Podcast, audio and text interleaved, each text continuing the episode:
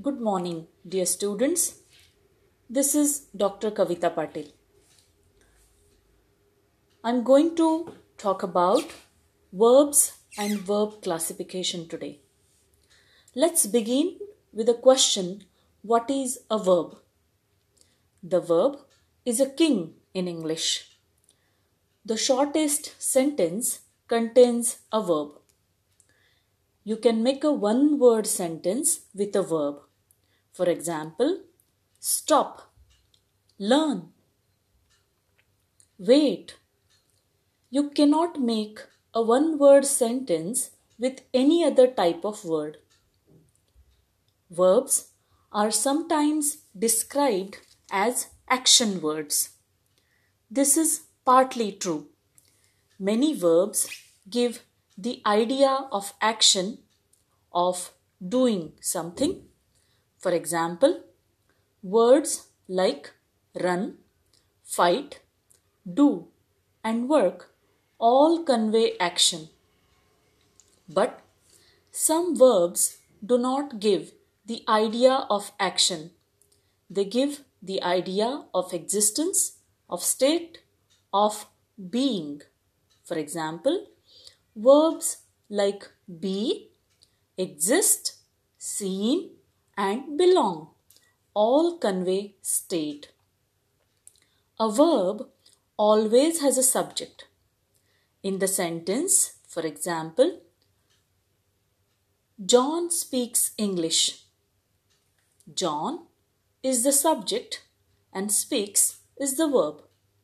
In simple terms, therefore, we can say that verbs are words that tell us what a subject does or is. They describe, for example, action, Ram plays football, and or state, for example, Anthony seems kind. There is something very special about verbs in English. Most other words like adjectives, adverbs, prepositions do not change in form, although nouns can have singular and plural forms. But almost all verbs change in form. For example, the verb to work has five forms: to work, work, works, worked, working. Now, let's see a verb classification. We divide verbs into two broad classifications: helping verbs and main verbs. In case of helping verbs, imagine that a stranger walks into your room and says, I can, people must, the earth will. Do you understand anything? Has this person communicated anything to you? Probably not. That's because these verbs are helping verbs and have no meaning on their own. They are necessary for the grammatical structure of the sentence, but they do not tell us very much alone. We usually use helping verbs with main verbs. They help the main verb. The sentences in the above examples are therefore incomplete. They need at least a main verb to complete them. There are limited number of helping verbs. In case of main verbs, now imagine that the same stranger walks into your room and says, I teach, people eat, the earth rotates. Do you understand something? Has this person communicated something to you? Probably yes. Not a lot, but something. That's because these verbs are main verbs and have meaning on their own. They tell us something. Of course, there are thousands of main verbs. Main verbs are always unlimited in number.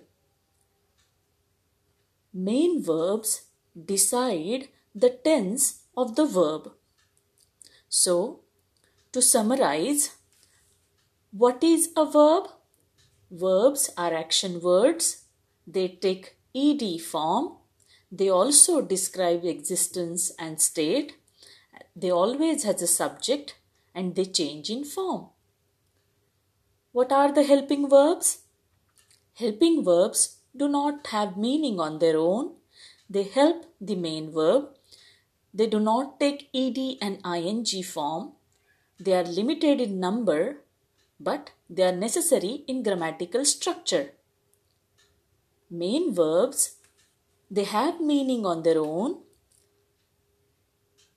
They are alone in a sentence or with supporting verb. They take ed and ing form. They are unlimited in number and they decide the tense of the sentence. Yes, I hope all of you have got a brief idea about verbs and verb classification. Enjoy learning English grammar. Thank you.